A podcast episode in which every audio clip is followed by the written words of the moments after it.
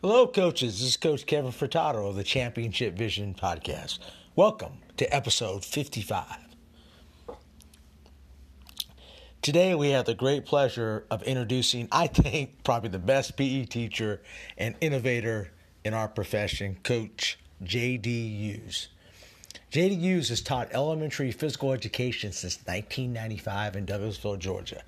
He currently teaches at Mirror Lake Elementary School. JD has received numerous awards, including the 2015 Georgia and Southern District Shape America Elementary PE Teacher of the Year, Kennesaw State's Outstanding Student, State University of West Georgia Specialist Student Award, and Outstanding Cooperating Teacher. Bright Star, and Mirror Lake Elementary Teacher of the Year, along with a GAHPERD Acknowledgement Award.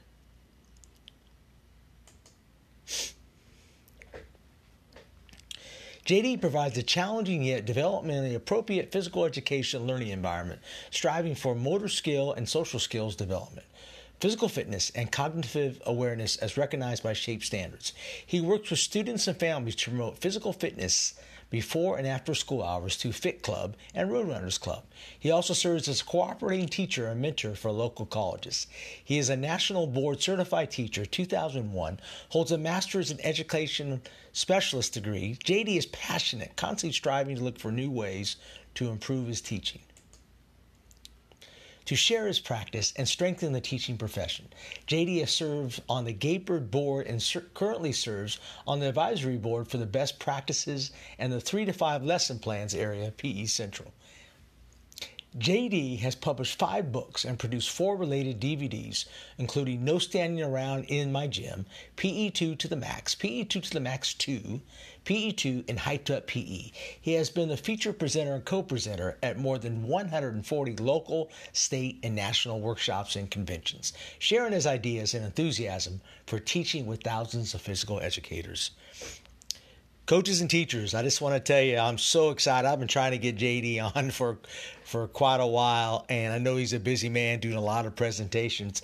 Matter of fact, we um, I just came back recently from one of his presentations with him, Pete Charette, Dave Senecal. And matter of fact, I'm interviewing Dave Senecal um, tomorrow as well. I mean, you're going to get some great ideas with uh, JD Hughes. Matter of fact, I have all of his books. He's got great creative lesson plans. If you're an elementary PE teacher, this should be your Bible. I mean, you should be you should get all of his books, which I do. Uh, it is an investment, but it's worth it. Coaches, let's welcome Coach JD Hughes. What's going on? What's happening, my man? How you doing? Just living the dream, brother. Living the dream. what a great honor, man, to get the legend. I mean, this is great. Well, you don't know me well enough to call me a legend. If you would have known me early on in my career, you're like, who is this guy? Hey, but check out this lineup: Don Puckett, Pete Charette, JD Hughes, Ben Landers, I mean, it goes on and on, man. What, what, talk, talk about some great some great people coming on the podcast, man. Well, cool, man. I'm glad I could be a part of it. Yeah, those are definitely some studs you got there. Yeah, absolutely, and I appreciate you coming on. Matter of fact, um, I know I'm paying your salary, man, with all the videos and books that I got from you. So uh, appreciate everything you helped me out tremendously, man. With out to all the. So I appreciate you well, I'm glad that I could be a help. And yes, keep paying my salary, brother. Stopping the kid, that's expensive. Oh, man. yeah, yeah, that's great. Now, can you hear me okay? I just want to make sure sometimes the um it's hard to hear and so forth through it. Can, are you good? I can hear you fine. Every once in a while, you kind of break up. Absolutely. And um, just tell me if that happens. You can't hear a question, whatever. I'll be glad to repeat it. Um, but thanks again, man, for for taking the time out. And uh, hey, tell us a little bit because I already gave a preview of what you have done, what you have accomplished earlier. Um, and tell us about like your journey of how you kind of got into PE and how where you are now, and and your love and joy of teaching elementary kids and all the stuff you're doing right now. Tell us a little bit how you got into that. Well, well, first of all, it's my pleasure. I can I can talk about this stuff all day long. So thank you for providing an outlet for people who love what they're doing to share. So I appreciate you, Kevin. Um, I'll be honest. I uh, I got into education because I wanted to coach. I, I I played baseball in high school and a little bit in college, and and and fell in love with working with kids, and that was my my my first thought was, you know what, I want to coach. I want to work with kids in baseball and football, and started that started that avenue and got my first job at a high school and was coaching and realized that that high school physical education was not for me. It was roll the ball out kind of an atmosphere and I thought that life was easy and that I could focus on coaching, but I was bored out of my mind. And to make a long story short, I ended up in an elementary school and 60 some odd kids come rolling in that first day and I had I thought I had lost my mind and that God had played a silly joke on me and um, I believe it or not fell in love with those kids but realized that I was not prepared as an educator for what I was about to embark on.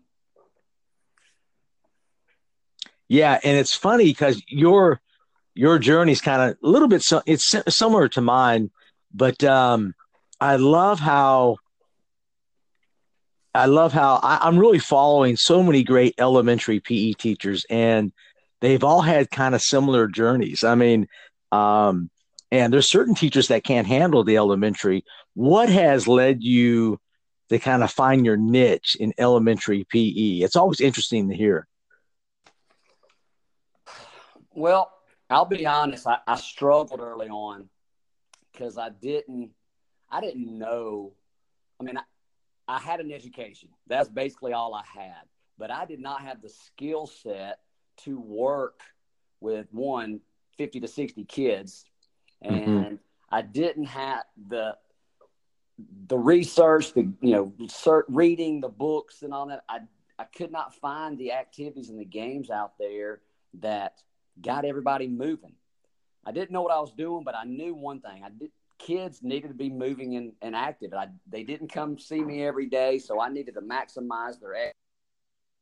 And that's kind of where I started. I realized that something had to change and I just wanted to change it for myself. I didn't realize that, you know, years down the road after all the stuff that I wrote and designed, that most people were having that, you know, same problem with their kids. You know, they they didn't know how to deliver the content and they didn't know how to get everybody active and moving and maximizing their participation. Those so that's kind of where I started. And as I began writing games, it was really just tweaks of games that were currently out there. And of course, one of my main go to uh, resources was the Great Activities newsletter. And, you know, with Artie Kamiya, and, he gave me that gave me a bunch of ideas. So I just built from that. But again, most of the stuff out there was designed for 30 kids in a classroom. People were taking turns, relays, calling kids' numbers out, and all that. And I had 60 kids. So that means that lesson not only it was twice as hard to do it and twice as many kids were not active so the, the whole idea um, behind no standing around in my gym that's actually the thought process that came about was or the, the t- that title came about because that one I, I didn't want kids sitting around and watching and taking turns so that was kind of my i guess my motivation and that's where it kind of all started for me yeah, and I love that. And I've learned so much from you. I just want to tell you, I mean, you're a, you're a true mentor of mine, along with many other guys. But I, I tell you, I, I love your games approach. But what I love about it and what I have taken to my classes, and I really appreciate that, is maximum movement, activity, less talk. Um, the kids need to be actively involved. And sometimes it, it's chaos, right? It's controlled chaos in all your games. Absolutely. And and I think when other PE teachers see that, they go, "Man, these guys, you know, you know, it's constant, constant movement." And then I then I also see where I see a lot of you know other PE teachers that are not using that. Um, and I'm going, man, man, thank God I have a great mentor like you really teach because the kids love that. They love to be moving, don't they? Absolutely. Absolutely. Um, you know, I, in my, as I started fig, trying to figure out who I was, I, I struggled with the all the things that were out there that were so good that I felt like I wasn't an adequate teacher. And I, I come to the realization that there is no cookie cutter plan on how to deliver our content because the places that I've been, when I even when doing workshops from the places that I've, I, I've taught over the years, there is no cookie cutter plan on how to deliver it. There's no one school that's the same facility, gym space, class size, budget, schedule. Sure. There, you know, everybody's different. And sometimes we get caught up on, well, we have to use technology. We have to use, um, you have to project it out there. You have to use the shape standards or, you know, every people, what you have to do. And I'm like, you know what? There's so many different ways to share your passion and your love and that's what you need to focus on. As long as you're um, getting the content out there um, there's so many different avenues that we can take to be an effective teacher. And i kind of list those in my in my sixth book. I, I list those as the negotiables. How you do choose to deliver the the education i guess to kind of sum it up is where you're what you're strong in and what you're passionate in run with it and go with it and then just and and absorb the stuff from around you and take from people that you see. You know you know i like that technology piece all right? That that helps me in this area. I love that that assessment piece. I like that. But so many times people are preaching to us like this is the way you have to do it. And that's where i kind of get thrown off and i disagree. So those are the negotiables. What i I want to share with you are like the non negotiables, the things that I feel like, you know what, regardless of what paths we do, we choose to, to teach our students, there are three things that I feel like, you know what, these are the non negotiables. And this is what I've kind of came up with over the years that I feel like this is what a healthy, thriving physical education program has. You know, and the three things are since being physical is the one thing that sets us apart from all other disciplines, we must use our physical education platform to love and nurture our students' wellness. That has to be a non negotiable. I believe that the quality movement based PE program provides the ideal avenue to strengthen our students' self worth and self esteem while building their PE and social skills through movement. That's that's is a number one priority of mine. I, secondly, and you've seen my games, I'm not doing it unless it's fun. If the PE experience is not fun mm-hmm. or, and engaging, I I've got to figure out another way to do it, or I will just I will table that. And the final thing that I feel like is a non-negotiable, um, we need to promote the pursuit of lifetime fitness, or we can we can promote the pursuit of lifetime fitness if we can create a variety of choice-driven physical education experiences. I believe everything that I roll out, it still needs to provide some type of choice within the atmosphere. So those are kind of my non-negotiables. That's kind of my philosophy that is just kind of all summed up in the 24 years that I've been teaching. yeah, matter of fact, it makes a lot of sense. Matter of fact, I was going over uh, your, I was looking at your non-negotiables today, and um, I mean, I, I love that. I mean, I absolutely love that. And thank God I actually apply many of those, but I'm all, I'm, I'm a work in progress as well. You mentioned one thing, um, fun. If, if you're, if you are not having fun and enjoying it, the kids aren't. I mean, you know what I'm saying? And, and the kids will tell you right away whether they're enjoying it, right? Absolutely. Uh, a lot of times it shows in the behavior. You know, if yeah. you're having a lot of issues with behavior and all that, I mean, there were many years where I'm like, this, you know, I just labeled the class, this is that bad class, or these kids are just terrible. When it, when it, when I looked back at things, I'm like, wait a minute. What I was rolling out, what I was presenting to them, the way that I set it up for them. It wasn't age appropriate. They were just figuring out ways to make it fun. And that was creating the off task, you know, cheating or breaking the rules of the game because they were bored. And they, they weren't enjoying themselves. They were trying to figure out how to make it fun. So it was my fault. And that's what I had to come to the realization. Yes. And, and um, I, am going to give you, I'm going to give you a scenario and you help me out a little bit here and kind of give me your philosophy. Um, I, I, I utilize games in all my activities, but today uh, we're, we're in the uh, throwing and catching units. Yep. And uh, we, I had a, a group of four kids and we actually had uh, different types of balls um, and different types of things they can throw. And I always think that's a good idea. But um, you know, we're showing them, you know, you know, basic skills of throwing and catching. And after a while, man, the kids get bored, man. So um, you can't do that the whole class. So we went right into our. We play a, a little game called our pinball game, and I added. I had like three or four different balls and uh-huh. different types of things they can throw. But I'm telling you, the technique we worked on wasn't really good until we started playing the game and they weren't thinking they were just having fun. I mean, that's my philosophy in a nutshell. Basically, I break my curriculum down into a K2 unit and third through fifth grade unit. So in a year's time, what I'm doing with K2 is skills, skills, skills, whether it's teacher led through stations, whatever whatever it is we're working on the basics then when the third fourth and fifth graders come in i don't i don't really stick go with the stations or the teacher led stuff i now put them in a game environment where the skill that i want them to work on is within the game. And a lot of times there's multiple skills going on within the game but i have learned that man the the learning and the progression just go it, it goes so much better when the kids are enjoying what they're doing as opposed to okay let's let's put a fifth grader in a station. Let's practice you got to throw it back and forth 10 times successfully catching it.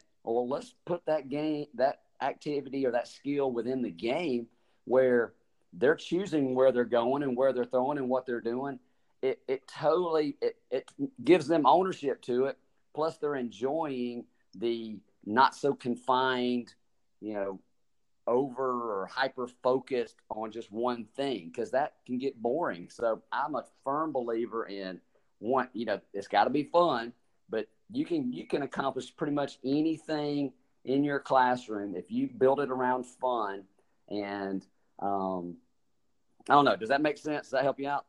That makes a lot of sense because I'm a really believer in that because that's actually how I coach. My I coach basketball as well. I believe it's you got to go in reverse order. I know this is going to sound crazy. I think you almost have to do a games approach back to a technique because I think the kids start understanding the technique better. Does that sound that's a, does that, does that sound strange? No. Um, and that's what I do a lot with my kids. I do it's it well I I actually start with technique, then go with games, then come back with technique. So definitely at the end. So we always close with that. Hey, these are the things you can take from that. So um, but I think the kids got to have fun. They got to they got to be a games approach. Talk about your games approach. This is one thing I got from you from the the great seminar you, Pete, and Dave did just this this recently, and I love that. You guys did a great job with that seminar. Hopefully, you guys do more of those. I love your variety. I do not do the same game every day. I might do it two days. Why do you believe variety is so important in uh, your PE classes? Well, there's a there's a number of reasons, but when the kids come into the gym and they see an activity, they're like, "Oh, we've done this before," or "Oh, this is this is the same thing as that. I I, I want to steer them away from monotony. I want them coming into the gym going, okay, what is going on today? Because we have not done the same game all year, and they're open to, hey, the, I mean, the energy's there, the excitement's there. Okay, what what's coach going to be rolling out today? What are we learning today? And when you have that approach, it is more work for me as a physical educator. I mean, I see the whole school in two days, so that's a, out of 180 days. That's basically almost 90 lessons. Now, there are some units where we spend time in gymnastics and, and dance and game creations and our basketball units, but for the majority of the year, especially third through fifth grade, we are basically playing a new game every time they come in. Now, when with that, obviously comes more teaching on my end, but it also helps with that kid that's coming in going, Coach, you know what? Soccer's really not my thing. Right, and, right. You know, we, we did a soccer uh, game this week, and I'm like, hey, guys, I totally understand that. But you know what? We're only going to spend a day on this. And had someone introduced soccer to me as a kid, I might have stepped out of my comfort zone and went and tried and played it, but no one ever taught that to me. So today, this unit, this lesson is for kids that maybe soccer might be their thing. But you know what? If I if I said, you know what, since you don't like soccer, we're not going to teach this soccer lesson. Well, what about when we roll out basketball or the basketball games or the different things that we do? I'm like, does that mean that kid that says he doesn't like basketball and take that away? So they kind of understand, you know what?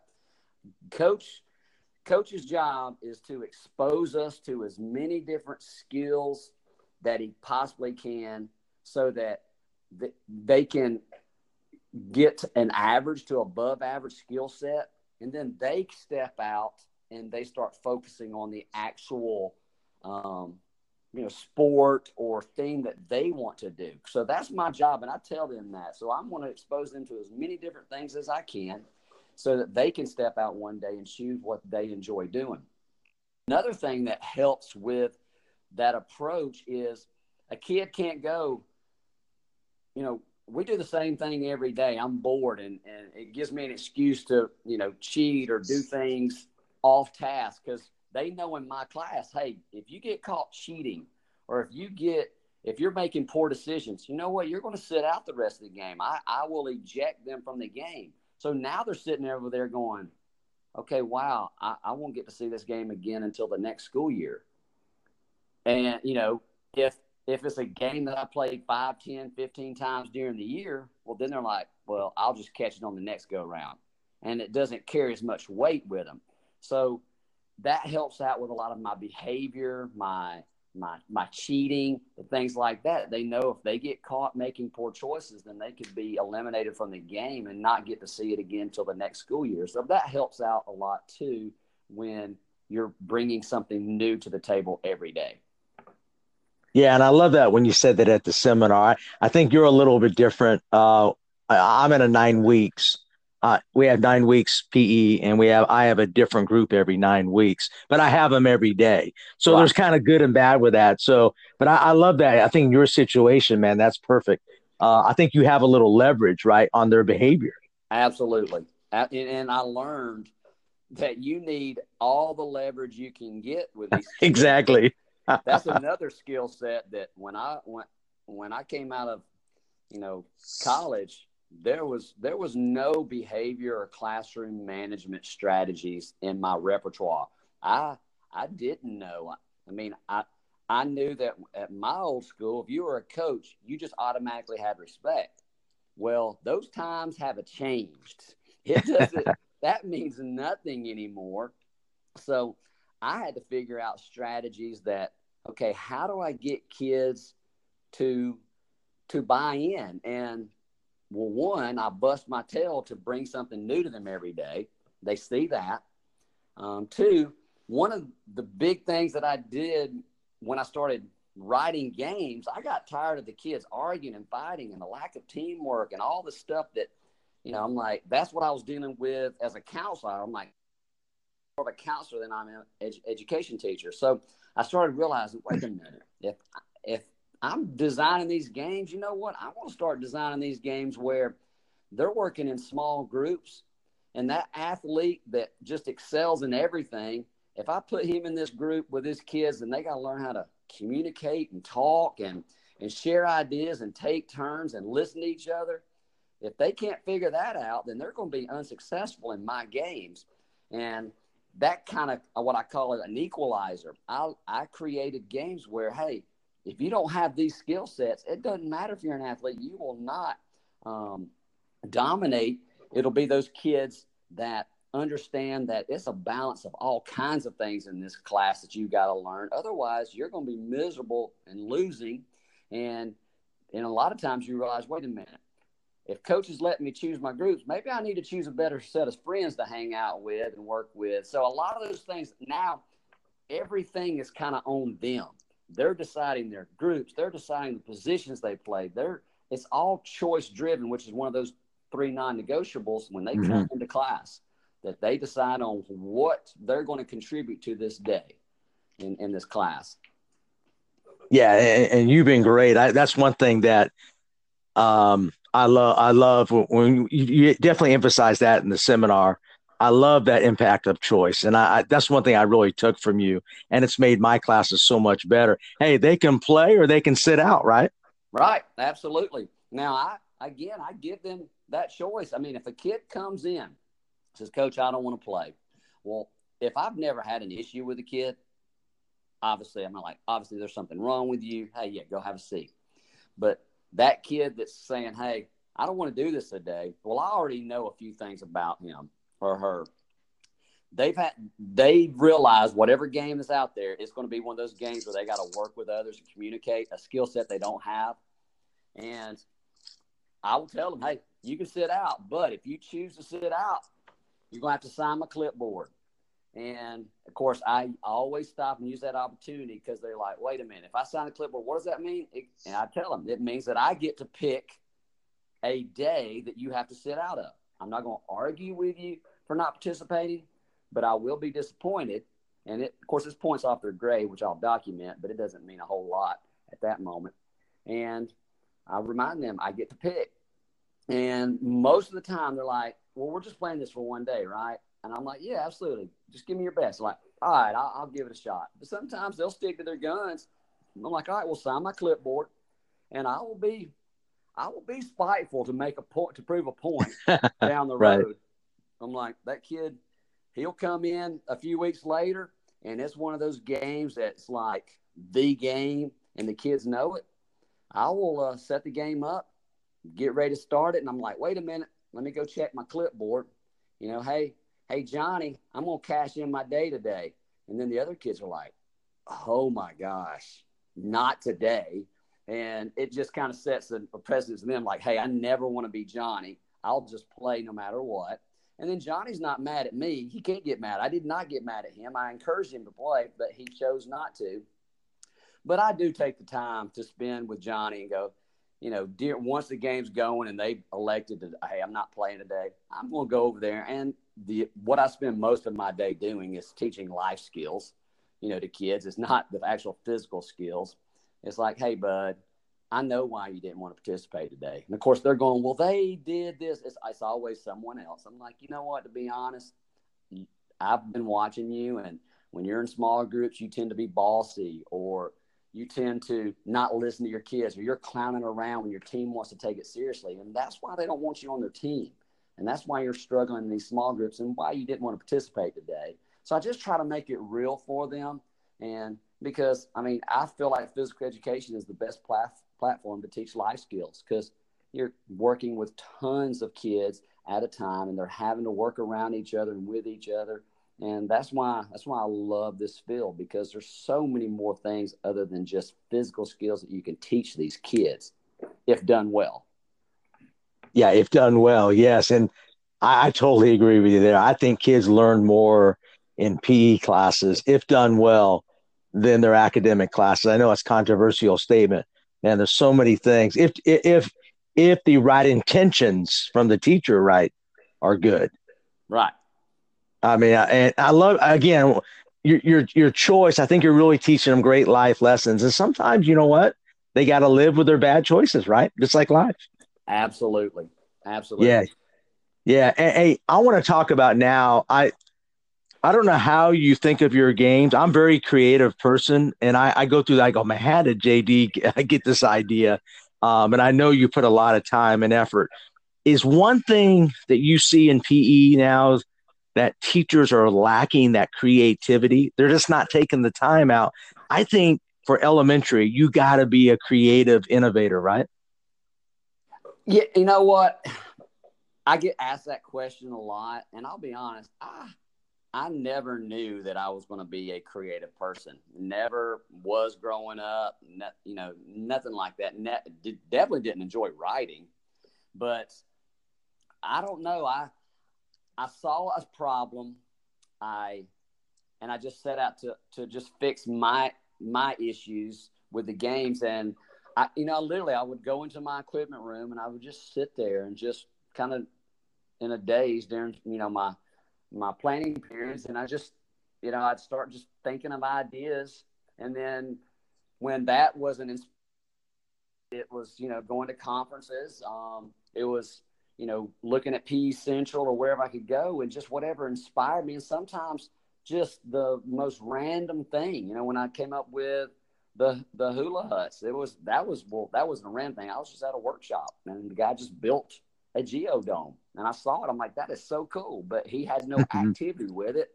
And I'm like, I didn't like the name. I didn't like you didn't move. You just kind of sat in it. And I just, I, I, I took the idea and ran with it. I came up with the uh, the title Hula Huts, and of course yeah. that has become a just a phenomenon all over the world. It seems like with all the different things people are doing with it. And another example was I, I have a fit club that I do in the morning, before school on Mondays and Wednesdays, and we were using those therapy bands. You know, you can cut them different sizes and and there's yeah. different strengths and all that. And I was using those, and the kids would we were, we were doing different um, resistant bands. Well, I found the bands that have the handles on them with the tubing. I'm like, man, I love these things. So then I had all of this spare exercise bands, and I was about to throw them all away, and I and I saw a little bitty ball on the ground. I'm like, okay, this band, that ball, and then the whole slingshot game started coming about. And just just things like that that just hit me that I'm like, how you know, people ask me, how do you come up with that? And I'm like, I have no idea. And there'll be times I'll wake up in the middle of the night and I'm on my phone to because I, I, I have a horrible memory and I'm calling my my office phone and just leaving a message saying, hey, this game with dice and noodle pieces and and try to figure something out.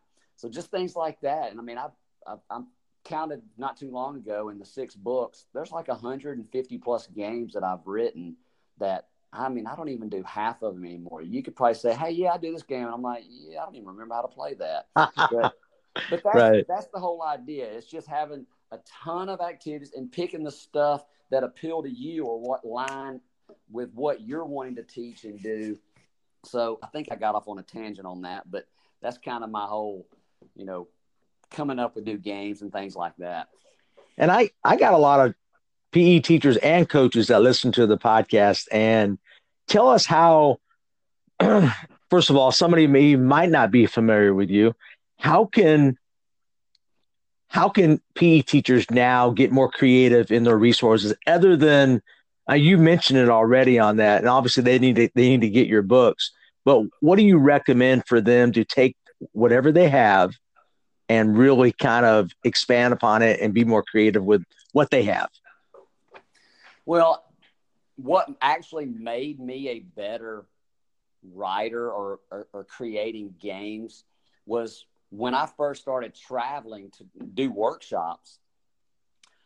I did not I couldn't carry all the equipment with me. I mean, I was writing games based on what was in my equipment room, and I had, you know, if I could get it, I bought everything I possibly could get, and then realized, wait a minute, I can't do scooters and teach people scooter stuff because not everybody has access to scooters, and I could. There's a lot of things I couldn't do, so I just started creating based on, hey, these dice right here. How many games can I come up with dice?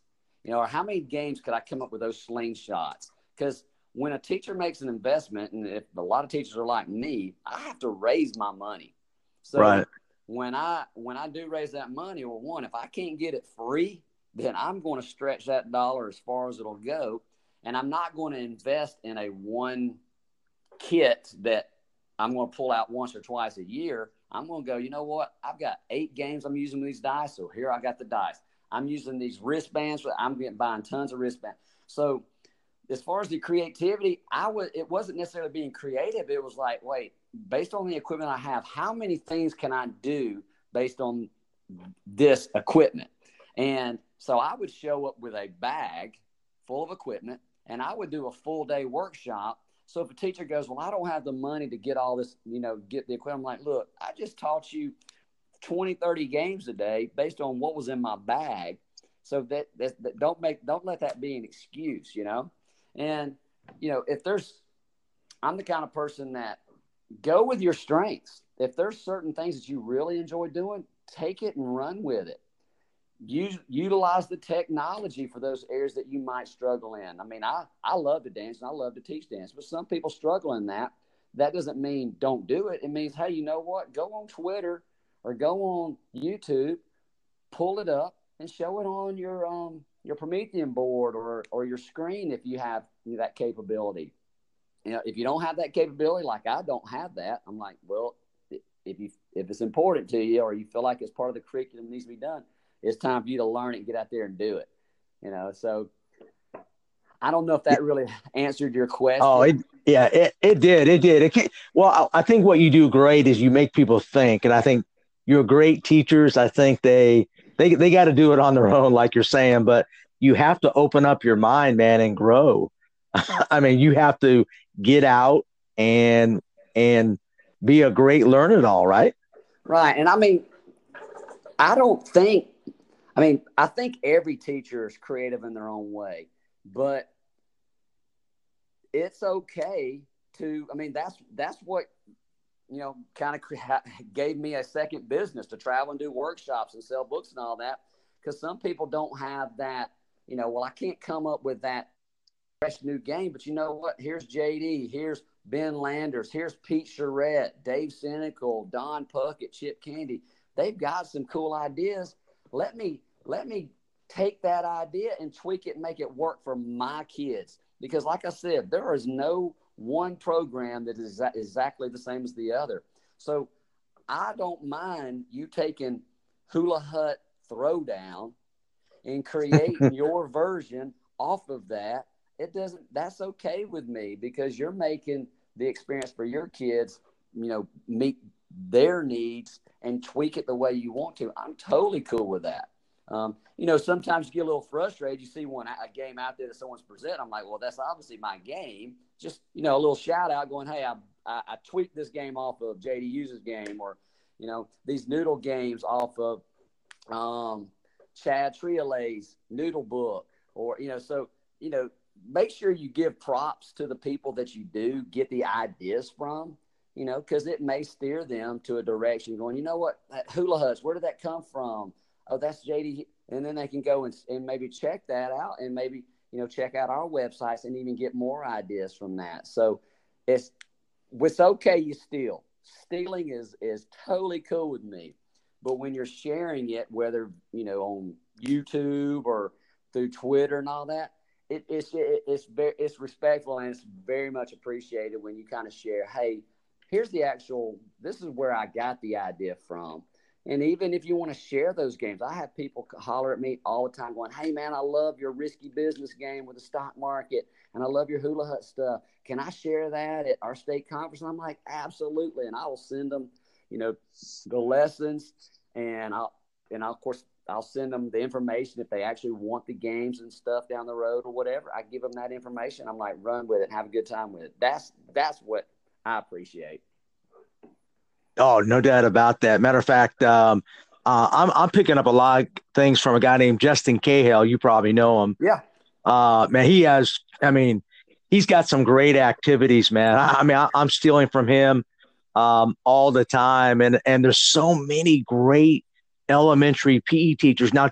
But let me ask you this: Are I know Dave Senecal teaches middle school, and he's one of a kind, man, because I don't know if if it's that much creativity and planning are going into the middle school PE. Are we cutting back on middle school PE? What, what's going on with middle school?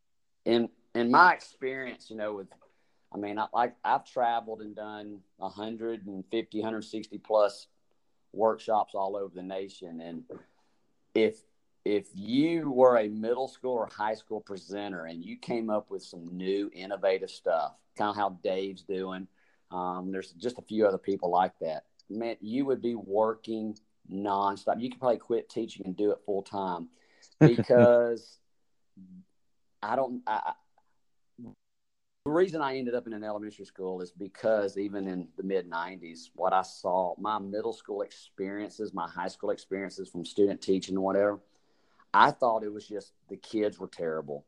Right. But when I look back, the teachers were roll the ball out coaches.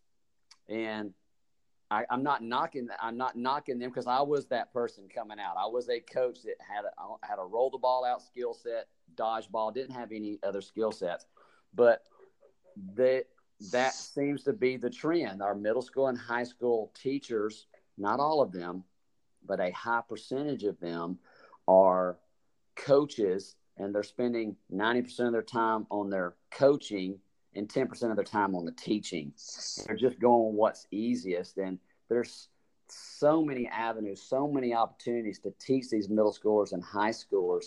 In my county, I feel like, um, you know, it's when they when they leave me, I, I almost feel like I have to take the ownership. Hey, hey, fifth grader, you know, your fitness and your activity is basically your choice the rest it's, it's up to you to stay active because they can go to a middle school in our county and not have PE for three years. If they're taking chorus or they're in band, you know, they're they miss PE. And then when they get to high school, I believe there's only one semester credit they have to take, and that's not even a PE class. It's like a, you know, a, a, it's one of those becoming physically educated kind of classes where they're learning fit principle and all that kind of basic stuff. They're doing that one semester out of the four years. You know, unless you're pursuing a sport or you're you're choosing to be in weight training and all that, there's not a lot of programs where the kids are like, I, I have to go be in that middle school PE program because this is what they offer, or this high school program. It's it's basically your athletes that are just going in there, and and it's it's, it's a sad situation, and I just see it keep getting worse and worse and worse. So um, that's my opinion. I agree, and uh, and the guy, I mean, and I know Dave is, I mean, he's one of a kind. I mean, I'm actually talking to him tomorrow. I mean, I got two legends back to back. You got to I mean, calling me a legend. I still got a long ways to go, brother. well, I, I, am, and I'm still going to call you that. Um, but uh, and that's that's something that I think we got to fight as PE teachers to keep PE in the middle school and high school because I, I, I see it up front middle school and high school, how, how it's how it's done and so forth. Uh, there's just not enough creativity, lesson planning, teaching. I mean, and and I think it's up to the administration to take control of that. But uh, that's an that's another podcast, I guess. Um, well, a lot of a lot of middle or elementary, you know, high school, a lot of them are not exposed or given the opportunities to be given staff development. I would say most school systems do not offer it for their physical education teachers. Now, places they offer it so much that they kind of take it for granted. But if that were the case, if they were, if most school districts were offering physical education um, workshops and staff developments for their districts, I wouldn't, I wouldn't have to teach. I could do this full time. Not, not that I would, but you know, I do one or two workshops a month. I mean, that's not even that's that doesn't touch anything as far as all the school systems. I mean, you know, most school systems don't offer that. They just say, "Hey, physical education teachers, go to this math staff development or to this, you know, whatever," and they're not offered that. So they're coming out of college with a great degree and great head knowledge. Mm-hmm. They just don't have the skill sets and the creativity and the they don't know all the things that are out there available to them. Now, yeah, if they would step out of their comfort zone and get on Twitter or, or, or go join their state association and all that, they, they could get more ideas. But some people, you know, it's not that they had to be spoon fed, but it was like, hey, our school district's offering this, come to it. And when they come, they're like, wow, I didn't realize stuff like this was out there. So I would love to see more of that offered in our school districts. And a lot of it's the principals and our and our um, our, our central offices stepping up and saying, you know what, we need to provide some training for these guys. Uh, I think that you know it helped them out. That's that's what I would love to see. So you're saying um, bring guys like yourself into as many school districts as you can. But of course, that's a. But you need you're doing that already, but or or or you're just running you're just running your separate um seminars, right? You're actually not going into school districts, well, traveling, most, or most of my jobs are school districts hiring me. You know, what okay. I, what I did with Pete and Dave was a kind of a we that was our first time doing that, just teaming up. But most of my jobs are, you know, Texas, ISD me and saying, "Hey, we want you to come work with our our, our people." Now, right. But if most schools were doing that, I would have a job every day. You know, I'm doing one or two a month in the nation. That's not a whole lot, you know, in the scheme of things. And there's not a ton of us doing that. You know, I could probably name off about 10, 15 people that are doing something like this on a regular basis. But when you count up all the school districts in this nation, you know, you're you're talking most most people just aren't getting the opportunity so to you know to go to these workshops and all that. So yeah, I, I'd love to see this the school district step up and and and bring in staff development for their people once every few years, just to kind of say, hey, we need to get everybody on the same page, and and then and and then there be accountability once they do it, because I mean, you talk to any presenter and you say, hey, who's your typical audience that participates? If you have a K 12 workshop, you have 100 people there, what do you see participation wise? Well, 80% or 60, 70, 80% of your people on the floor learning the activities are going to be elementary PE teachers. Yeah, elementary for sure. Yeah. A handful of middle school, high school. Well, where are the middle school and high school folks? Well, they're talking with their buddies about coaching. I mean, yeah, that's what if you were to ask your average person, I think that's what they would say as far as a presenter. Um, and that's just reality, and we've embraced it.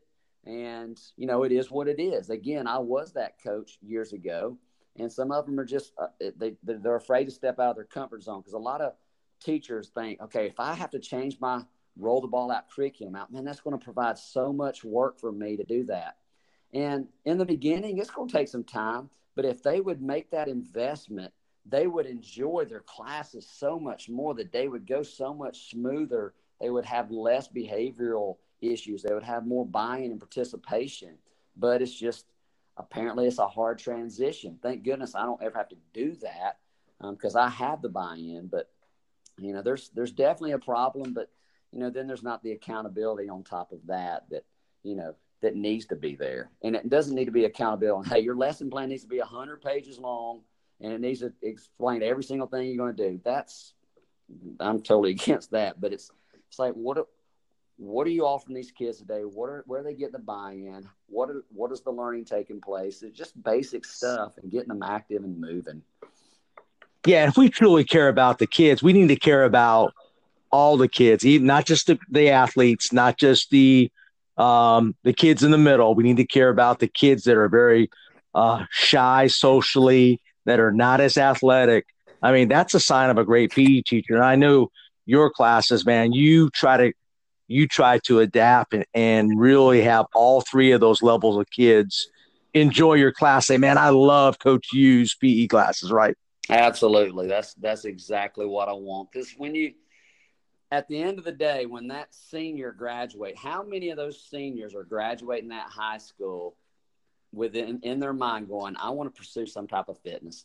You know, I'm not I'm not the best baseball player, volleyball, or I'm not. But you know what? Fitness is important. I want to pursue it. That really is the end result. What we need to do. But how many waiting that could care less about anything physically physical movement based because of their experiences through elementary, middle school, and high school? And I, I, I bet we would be blown away what percentage of kids have no desire whatsoever to pursue that you know, it's up until later that they make that decision themselves. But we're losing so many kids, you know, because we are building, we're we're creating stuff based on the kids that are athletes, you know, and right, right. a small percentage of our school that are the athletes. It's those other things that we can offer to get all the other kids engaged without it being that stressful, you know, athlete dominated, you know, class. You know, that's uh, that's where we're losing. But you know what? That's I'm in the elementary world, and I just see it in the middle school and high school. So there's definitely a problem. How to fix it, I don't know, but um, we're definitely we're we're losing a very high percentage. I would say 60, 70% of our kids um, to, you know, just the lack of quality in what they're seeing in their middle schools and high schools that I would love to see change.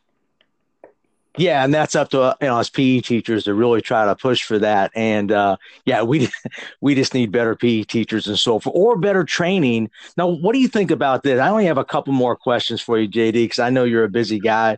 What do you think about you know, let's say you have a top level of Dave Senecal, JD Hughes, Pete Charette, Ben Landers, almost almost being the major presenters, and then having really kind of getting some some soldiers underneath you to also do a lot of presenting, almost doing like another training at each level, so we can send more teachers out to these districts.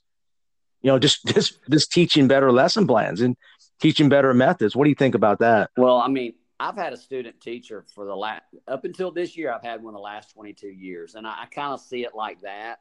You know, taking you know kids under your wing and showing them the ropes. That's what I I've done most of my career, and I love that. And I love that idea. How you would go about doing that, I don't know, right. but I mean, I I would totally that. Be honest, my ideal college class that like I, I don't want to I would love to go teach a college class, but it would I don't want to do it the way it's being done. If I could go in there and teach them the stuff that I've learned over my career, you know, hey, you've got the pedagogy, you have the knowledge. Now let me show you how to make it practical every day and, and get buy-in from your staff, from your from your students, um, the thing, you know, maximizing exercises, exercise and fitness through game, max, maximizing academics through game, maximizing um, cooperative learning through game and participation in opportunities for success through game and skill learning performance. I mean, I can just go on and on. That's the kind of stuff that, um, you know, I do with my student teachers. And what I think what you're asking is, can that happen? I, I don't know, but I would I would love to train other folks. The hard part the hard part is is some people are like, well, I can't do that because I can't create unique games. Well, that I don't. I mean, Open has has a ton of people that are being presenters that are just they're using they're teaching other people's you know other people's things, but they're doing yeah. a great job of of getting it out there and teaching the skill sets to the other teachers. It doesn't necessarily have to be your own stuff. You know, the my kind of claim to I show up, you're not going to hear someone else's stuff. Okay, it's, it's my stuff I created, but that's okay. That just happens to be my area of strength and my thing. Okay, but you know, if you want to go um, to another workshop and they're sharing someone else's idea, that, that doesn't matter. It's it's it's what you're talking about as far as sharing the skills to other teachers so they can go back to their school and teach those skills to their students. And I, I kind of feel like that's what my workshops are doing. When you come to oh, a no workshop doubt. and spend the day yeah. with me, that's what I'm trying to give you in just a matter of a few hours my life that I've you know spent trying to figure out who I am and what I'm doing. I'm trying to share that with you in a day. Of course, I wasn't able to do that as effectively with you because we there was three presenters, and I'm just kind of putting it all in a nutshell but I guess that's kind of really what we're doing is we bring those teachers in and we train them and give them, and then you take, you know, what, what we, you know, presented and you take the things that you liked, the things that you are passionate about and things that you're like, this is what will work with my kids. I don't expect you to come watch me and go, Hey, I'm going to be a, you know, cookie cutter of this guy right here. I, I would expect you to go, you know what? Not really a fan of that, but you know what? I love that. I'm going to tweak that and you take it back and you work with your kids and you share it with your colleagues and things like that. So I, te- I guess we're kind of doing that when we do these workshops and travel around and, and, and do that. So hopefully um, Pete and Dave and I will get another workshop going. I think we're working towards a, maybe a South Carolina or a Tennessee workshop coming up where I guess that's what we're going to try to do. Yeah, and you guys need to do like a um, a super team. Add Ben Pirillo, um, all ben. those guys man, I mean, there's some great guys out there. Just have like a super clinic. yeah, we, um, that's the cool yeah. thing. We get to cross paths with a lot of good folks out there. Yeah, Ben's a friend of mine. Um, definitely a great guy out of Texas for sure. Yeah, no doubt. Hey, um, hey, my last one of my last questions is this: If you were mentoring a first year PE teacher, what three goals would you give them to get them moving in the right direction? Because I know you you probably already do that. Oh, absolutely. Uh, the first thing I'm going to tell them, well, first of all, I'm going to find out. I mean, well, I would say, are you passionate about what you're doing? But let's let's step step away from that. I would, I would tell them, look, you're going to walk away with tons of activities and games. I'm going to give you that. I'm going to give you a, plenty of stuff to take back and pull from whatever you want. But if you don't have a grasp of classroom and behavior management, mm-hmm. these kids will eat you alive. Absolutely. Yeah. And I will spend most of my time helping them understand the types of strategies they can use from the, you know, one of my most famous things I created, the problem solving area, which, you know, Ben has tweaked, Ben Landers has tweaked and made the conflict corner. Mm-hmm. Of course, he, I think he made it much better than what I had. You know, that mine was kind of the beginning phase of how to get kids communicating and talking. And, um, but if they don't have a, a, a grasp of how to get the class set up and prepared and moving and flowing well, and they don't have a way to address tattling and behavioral issues and things like that, it's going to put them. It's going to put them in an early grave, you know. And so that I would say those two things would be my biggest focus, and then creating a curriculum that's fun and engaging and once they they, they build along build off those three things, then they will do well. And and I and I tell my student teachers, I'm like, hey guys, you're not going to walk into a school and accomplish this in the first year. If you had if you go into a middle school program and you want to change it, you teach those seventh and eighth graders, but sell out on your sixth graders. And then when those seventh and eighth graders graduate, those sixth graders and everybody that's under them, they're only going to know your way and your focus. And I tell that elementary, high school, I mean, you just, it's going to take a few years to get what you want. And it's going to take time and, you know, figuring out, you know, finances and the equipment and space and the class size. There's just so many different things that are thrown at you, but it's going to take time and just, you know, one step at a time. And sometimes it's baby steps and sometimes it steps backward, but don't give up. Eventually, you will get to where you want to. And I tell them, I'm like, look, this is my 24th year. At about year 17 or 18, I'm like, I think I'm, I kind of getting this figured out. I mean, that took, that's a long time. I feel like if I could train you, I could get you to where you want to in a few years. Because now that I have all the strategies and ideas that I had to learn in the school of hard knocks, but it took me about 17 years for me to sit back and go, okay, I, I, I'm comfortable. I feel like I need, I'm where I need to be to be an effective physical educator. Yeah, I think. I mean, I'm going to add to that because I love those. It's grit, man. You got to work at it, man. You got a lesson plan. You got to put the time in, and I'm not sure how many. I think that's really the key, and you got to constantly seek out better things than what you're doing. Uh, I don't know if that's being taught, man. It's I mean, you're right. That class management is absolutely huge. Um, but you got to get out there and you got you got you got to learn, right? You got to get out there, go to go to clinics, go to seminars. Um, that's a lot of work. Yeah, absolutely. Got to get in the trenches for sure. Got to get in the trenches. Hey, my last question is this: is um, personality. I think, and um, now I I don't think I would be a good middle school uh, PE teacher on that, but with the elementary kids, um, I got a certain temperament. I think you, I think part of success is entertainment. I think you got to love the kids and you got to get in there and have joy with them. Um, isn't that something that is that not being taught? Because I, I, think that's really important.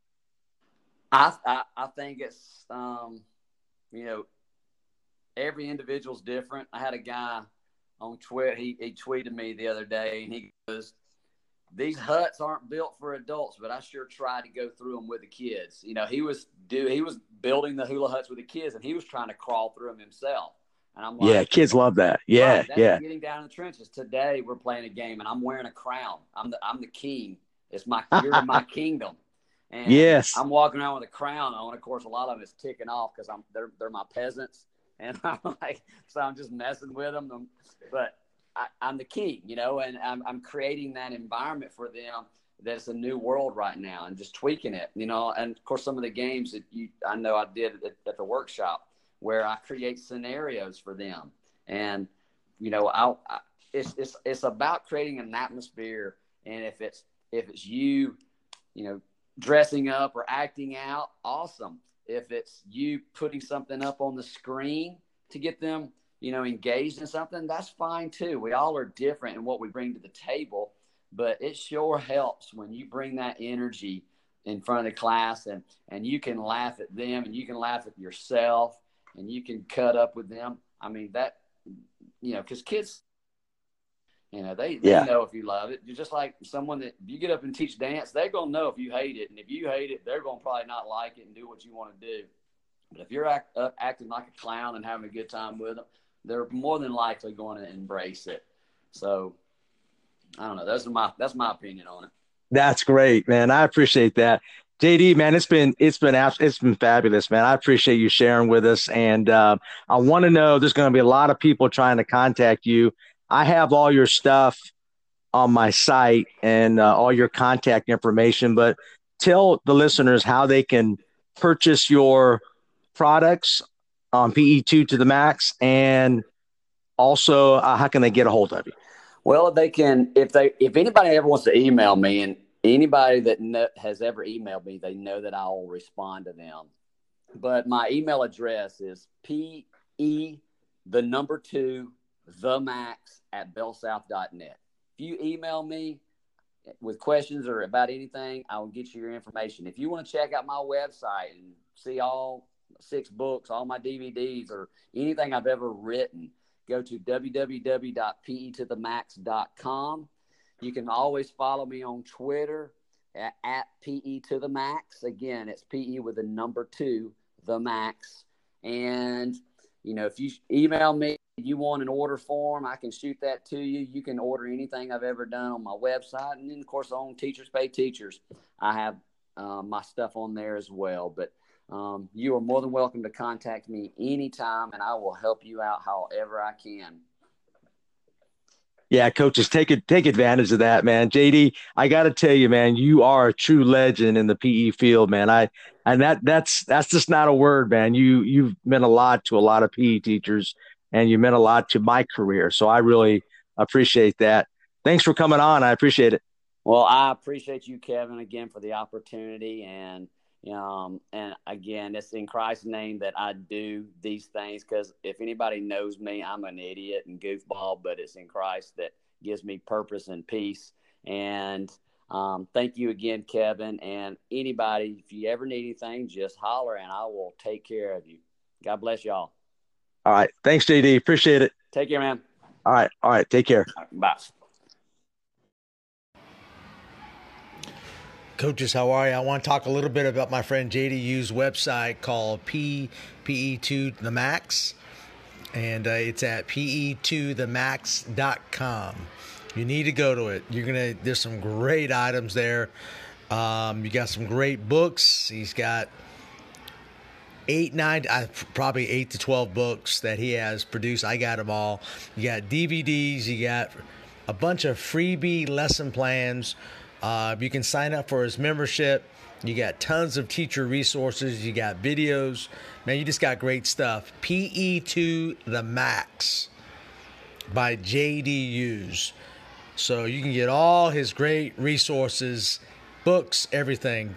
Please go to the website and support JD and continue to grow as, as a PE teacher. Thank you. Coaches, how are you? Hey, make sure to check out my friends at Dr. Dish Basketball. They were a main sponsor of my Legends Clinic last year, and I got to see in person why the Dr. Dish is undoubtedly the best shooting machine on the market. I'm super excited to get one in my program here soon. As a matter of fact, it's already in the process of being ordered. The technology and versatility of the machine are unmatched. Make sure to check out their product lineup and their new Dr. Dish CT machine on their website at drdishbasketball.com and follow them on Twitter and Instagram at Dr. Dish B-Ball. Mention this podcast and you can save $300 extra on your next Dr. Dick Dr. Dish purchase.